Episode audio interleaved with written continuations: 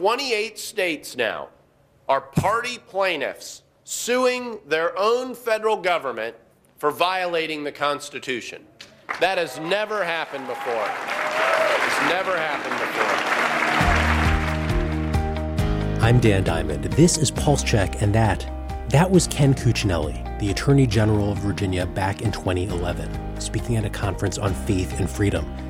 Politically, a lot has changed since then. Cuccinelli, a Republican, lost the Virginia governor race in 2013 and left office the next year.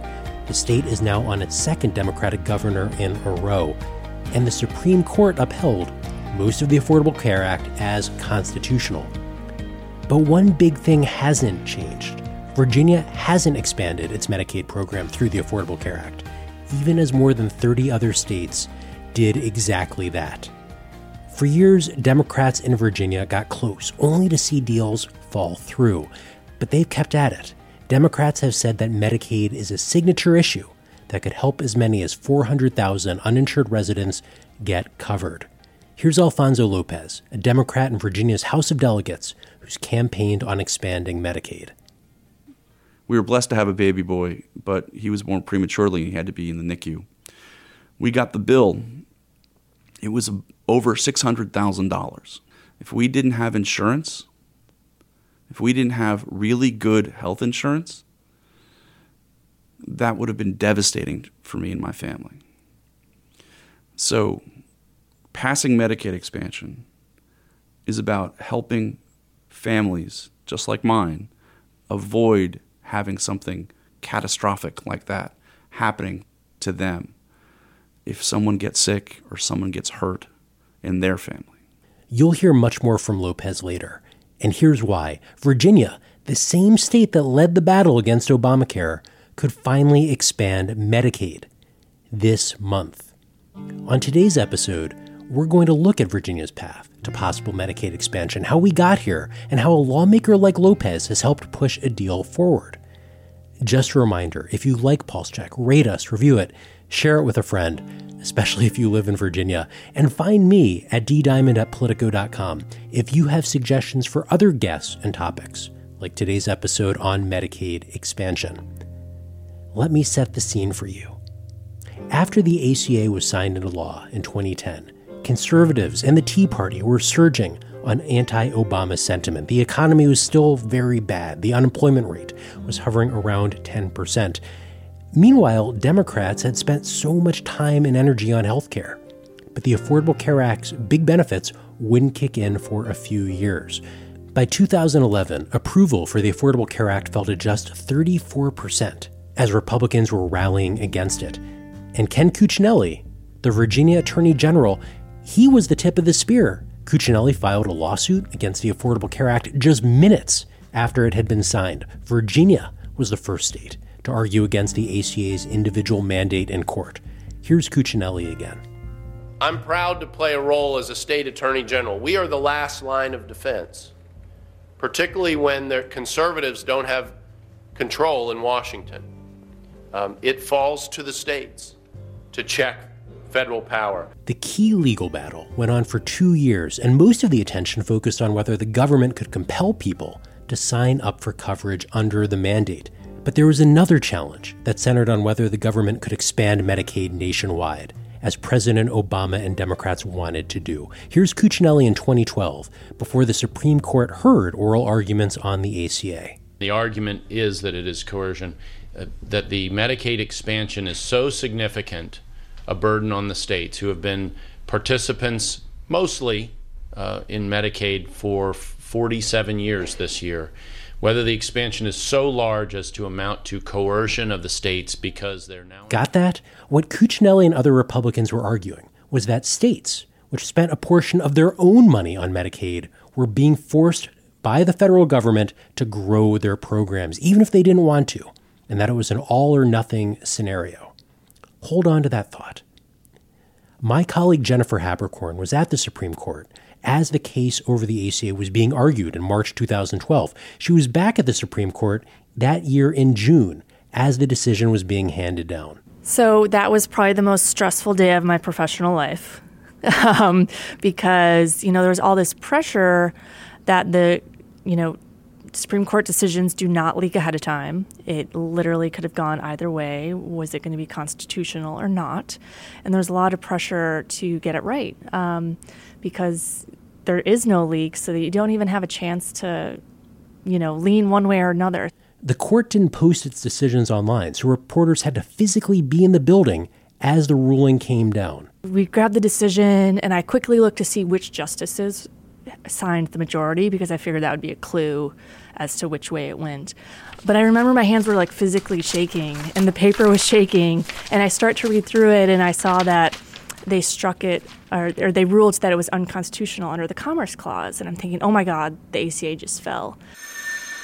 Oh my God, the ACA just fell.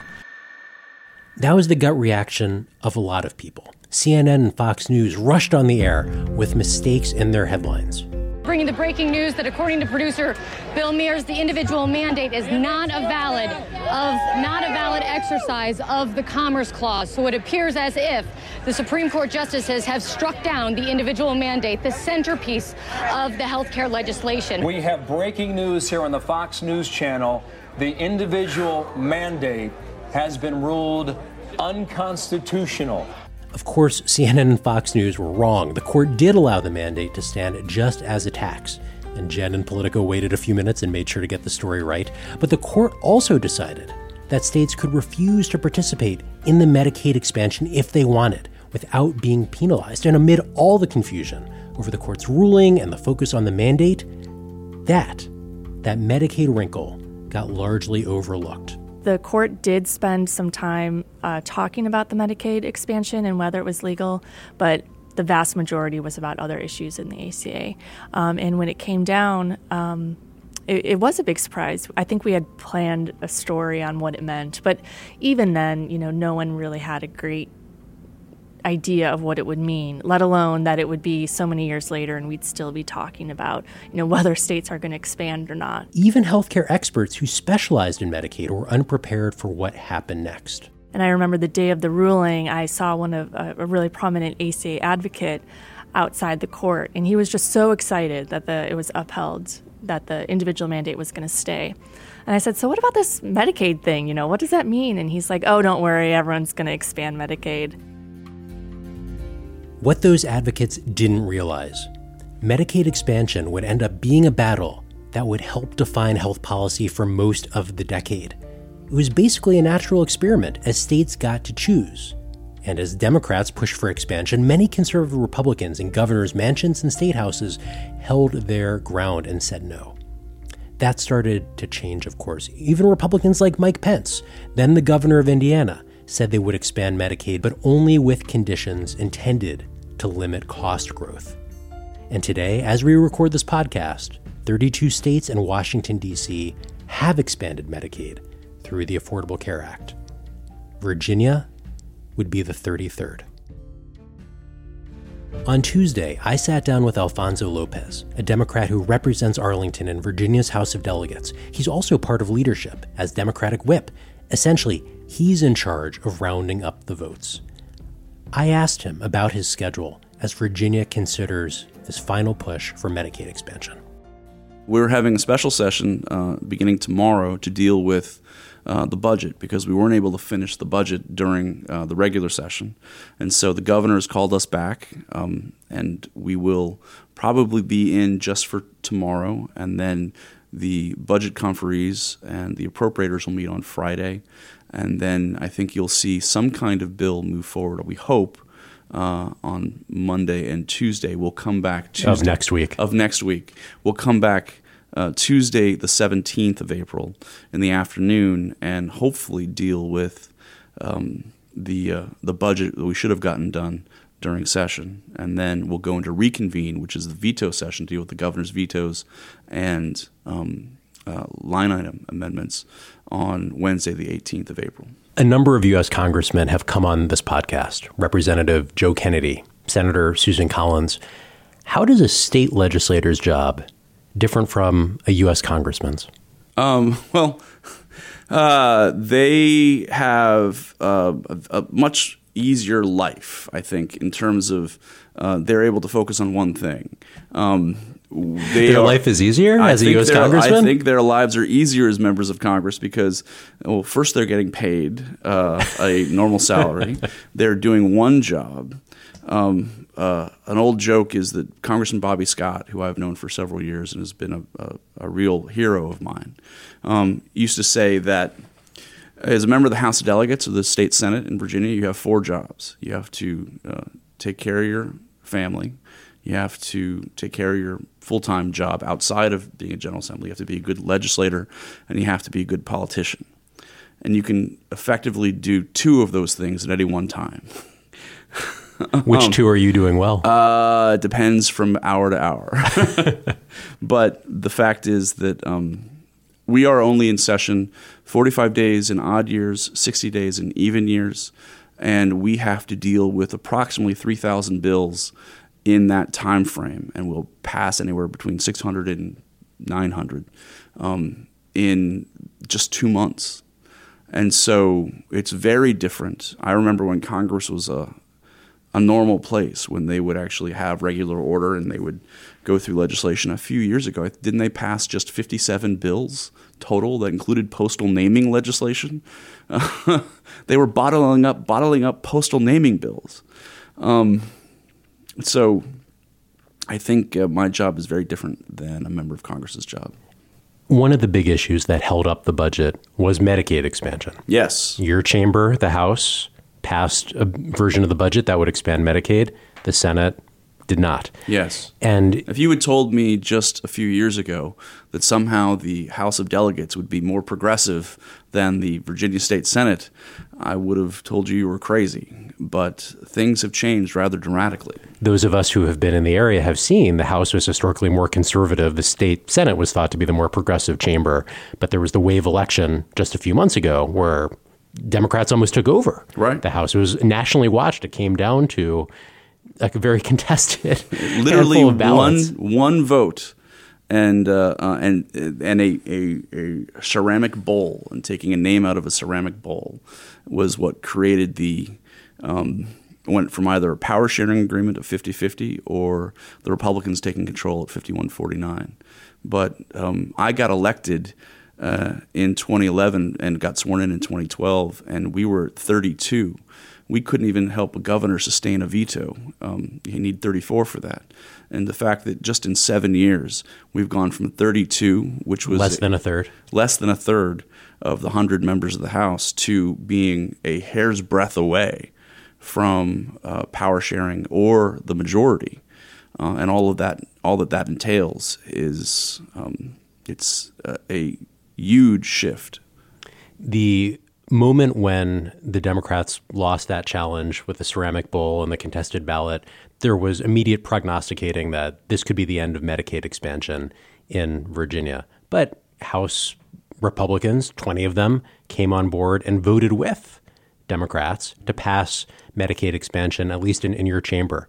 Your job is Democratic whip. So you are out there counting the votes, whipping up the votes. When did you know that you had the votes in your chamber for Medicaid expansion? Um, fairly early on, we saw some folks uh, on the Republican side who had just gone through some fairly tough elections um, make some statements that were uh, positive in regard to Medicaid expansion. Then, in private conversations and social uh, occasions during session, um, it became much more clear uh, that there was a real opportunity. And the Washington Post did a story just a week or two ago about the Republicans who voted for Medicaid expansion not getting the brushback that advocates had warned them they would face. Right. What's interesting is back during the Warner administration, um, there was a huge pushback against all of the uh, Republicans who voted with the governor on the budget.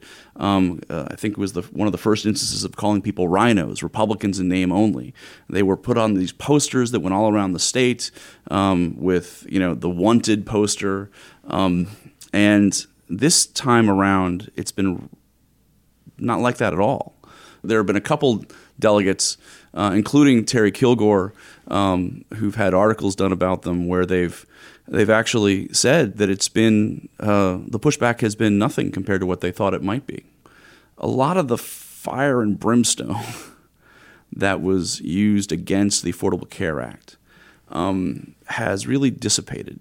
And what's interesting is there are some really striking numbers out of the Commonwealth Institute about the number of folks estimated in every House of Delegates district and every state Senate district who could be helped by Medicaid expansion. And you've got folks, we all represent 83,000 fo- people in the House of Delegates in our districts. I represent a district where it's the fourth highest number of people, women, children, families who could benefit from Medicaid expansion. 5,600 out of my 83,000 people. That's around 6%. Where are most of these other folks living?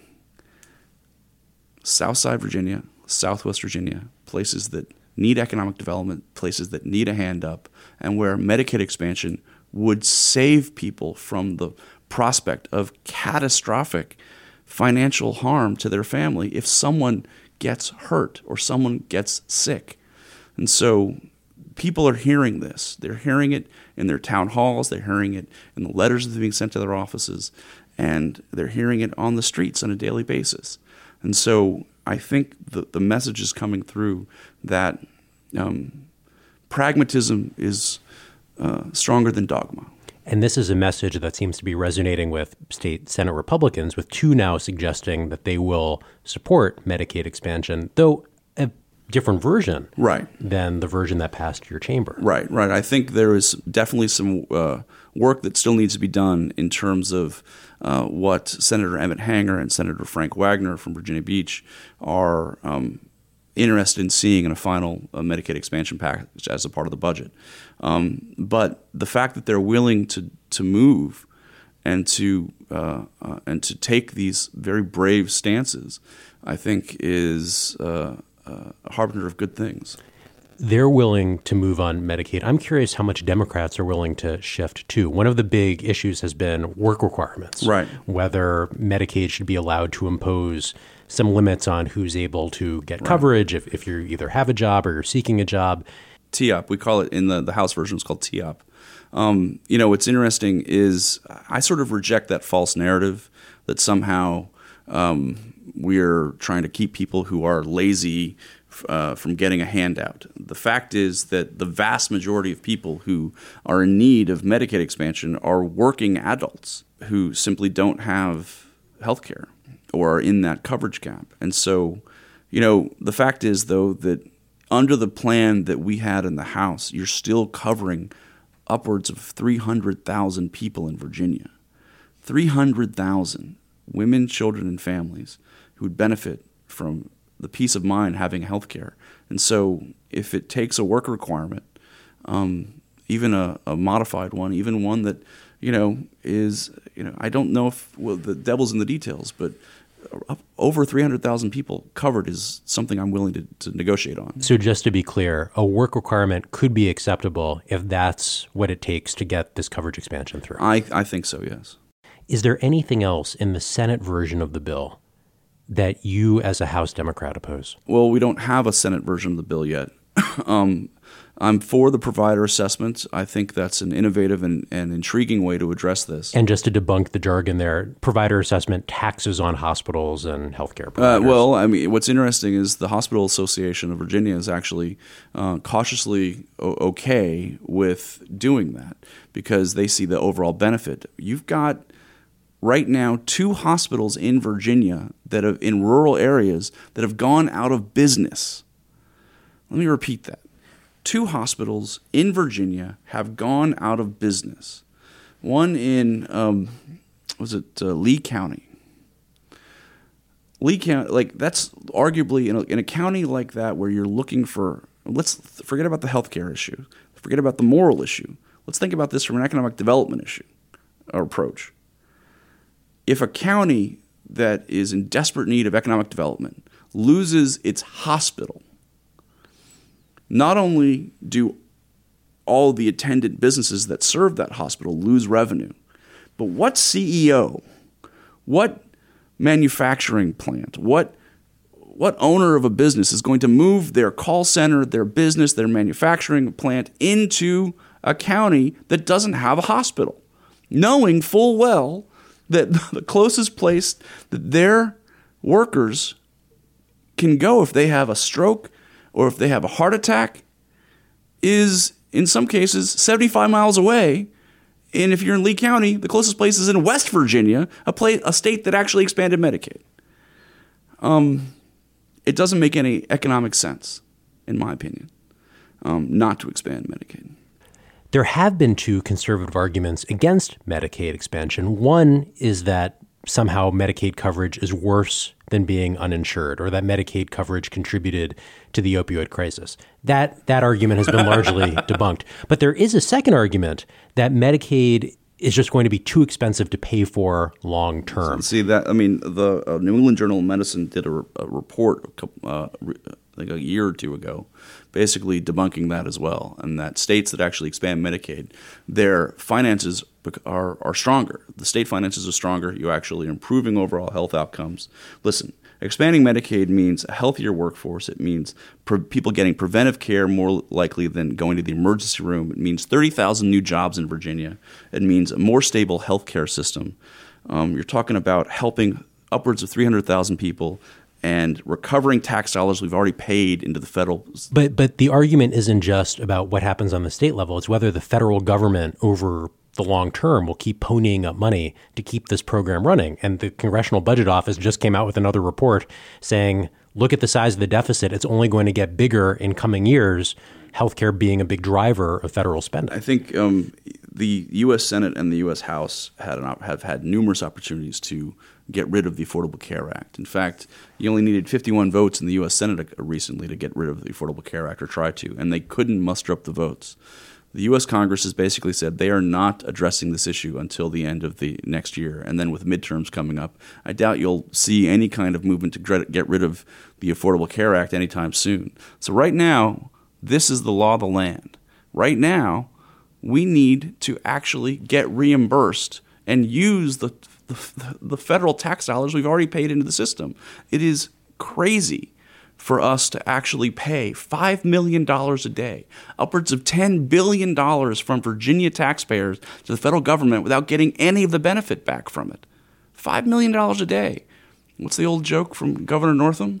If uh, as as a as a brain surgeon, um, if you told me that in some kind of business, I'd ask you to get your head examined. You had the wave election here in Virginia a few months ago, almost took over the House. Mm-hmm. Northam was elected. How much did Medicaid expansion contribute to Democrats' victories? I think Medicaid expansion was on the lips of every single one of our candidates. It was one of the major things talked about by every statewide candidate. It was talked about by every local candidate. It was definitely spoke, spoken about by every member of the House of Delegates and every candidate for the House delegates on the Democratic side as something that we needed to do, and we need to do it immediately. If you successfully pass Medicaid expansion, do you lose one of the most important levers as a politician to rally your base? No, because this isn't the only issue. We're also talking about gun violence prevention. We're talking about education funding. We're talking about not using the not using the Virginia retirement system as an ATM machine. We're talking about transit and transportation policy. We're talking about any number of other things that Democrats, I think, have a better, stronger argument than Republicans do. Last question. Virginia, as a bellwether state with politics that are somewhere in the center, off year elections, you just went through one. What do you know as a Virginia politician that the rest of the country is going to find out with the midterms this year? I think that the wave is only just beginning. I think you're going to see that um, what will happen in November if things continue the way they're going will surprise you in whatever state you live in. Because um, honestly, we put in the the the machinery in our caucus. We had all the all the processes working really really well, but we knew that a wave could happen, but we weren't expecting it to happen. And in recent years, we've only been able to pick up four seats in a good year. The fact that we picked up 15 seats, um, and in places where we didn't expect it to happen, um, I think you're going to see that in other parts of the country as well. And they'll have studied what happened in Virginia and be able to put their. We are trying to help people every part of the country with the ways we did it, the ways it worked, the things that didn't work, and I think you'll see um, a lot of Democrats happy this November. Delegate Alfonso Lopez, thank you for joining Pulse Check. My pleasure. Thank you for having me. That's it for Pulse Check this week. My thanks to Alfonso Lopez for sitting down to tell me about Virginia's House of Delegates, and Jen Haberkorn, my colleague, for talking about her reporting process, and Michaela Rodriguez for producing. You can find Pulse Check on all of your favorite podcast apps. My favorite is Overcast, and you can find a new episode of Pulse Check in your podcast player next week.